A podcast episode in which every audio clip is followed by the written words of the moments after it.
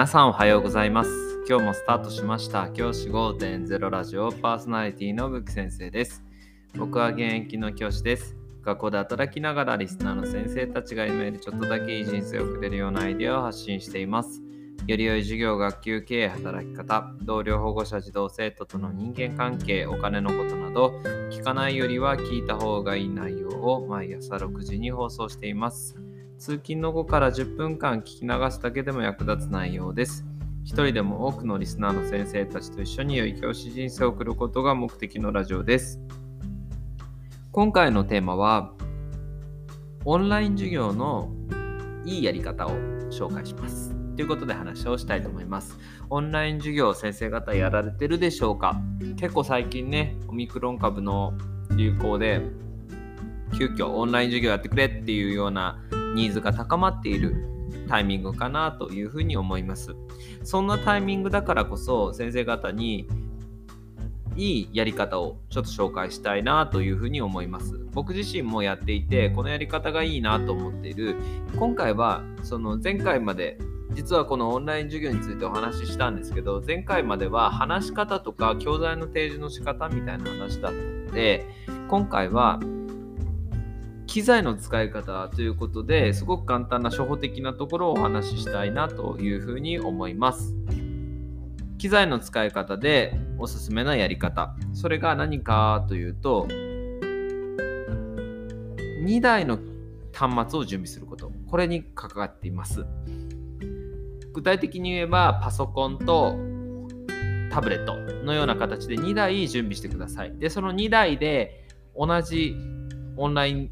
のツールに入ってくれくださいということなんですね。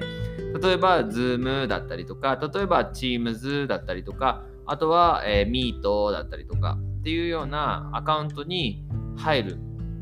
ようにするときに2台の端末で入るようにしてください。このメリットは何かっていうと、1台で画面共有をしたときにもう1台で子どもたちの様子を見れるっていうことなんですね。先生方はオンライン授業やるとき、大体こう、パワーポイントとか画面を共有してね、パソコンの画面を共有して子供たちに見せるみたいなことをやると思います。その時に何がネックかっていうと、画面共有してしまうと子供たちの様子が見て取れないことなんですよね。1台でやってしまうと、その端末はもう画面共有用になってしまって、もう1台の端その端末1台であると子どもたちの様子が把握できないんですよね。子どもたちがしっかり聞いてるのか、あるいは子どもたちが理解できてるかとか、戸惑っていないかとかというのを確認ができないんですよね。これだと授業がこう一方向になりがちになってしまいます。情報伝達の手段でしかないっていうことが結構あるなというふうに思います。一方で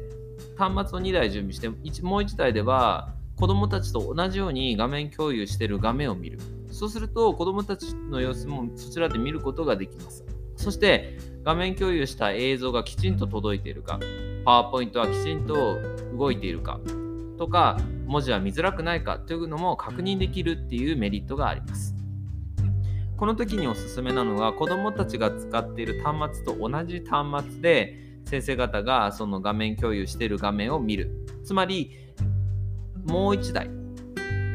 パソコン等を準備してもらって、そのパソコンでパワーポイントとか、その授業で使う教材を見せるっていう風なやり方がおすすめです。なんでかっていうと、そうすることで子どもたちが実際に使っている端末の大きさで子どもたちが見ている情報を見る、確認することができるからです。先生方もきっと子どもたちがどのような画面で見えてるか見たら気づけば、あこの情報だと少なかったなとか、この情報だと足りないなとか、あこの情報はちょっとゆっくり喋ってあげようとかっていうのが分かってくると思うんですね。なので、先生方がタブレットを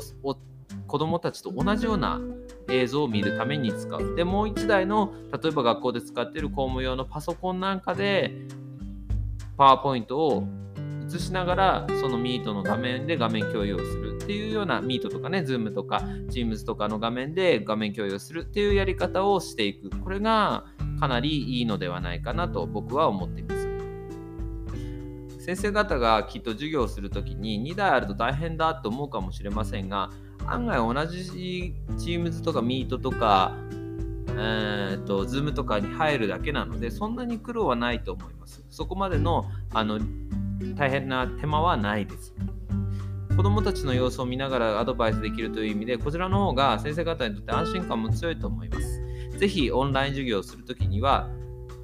パソコンでまずパワーポイントとか、その次に見せる教材を画面共有する。で、子どもたちが使ってるのと同じようなタブレット、端末、iPad とかね、えー、と Surface とか、そういった端末で子どもたちと同じように画面共有している映像を見るっていうような形で2台使いをしていくことをお勧めします。じゃあ今日はこの辺で起立例着席さようならまた明日。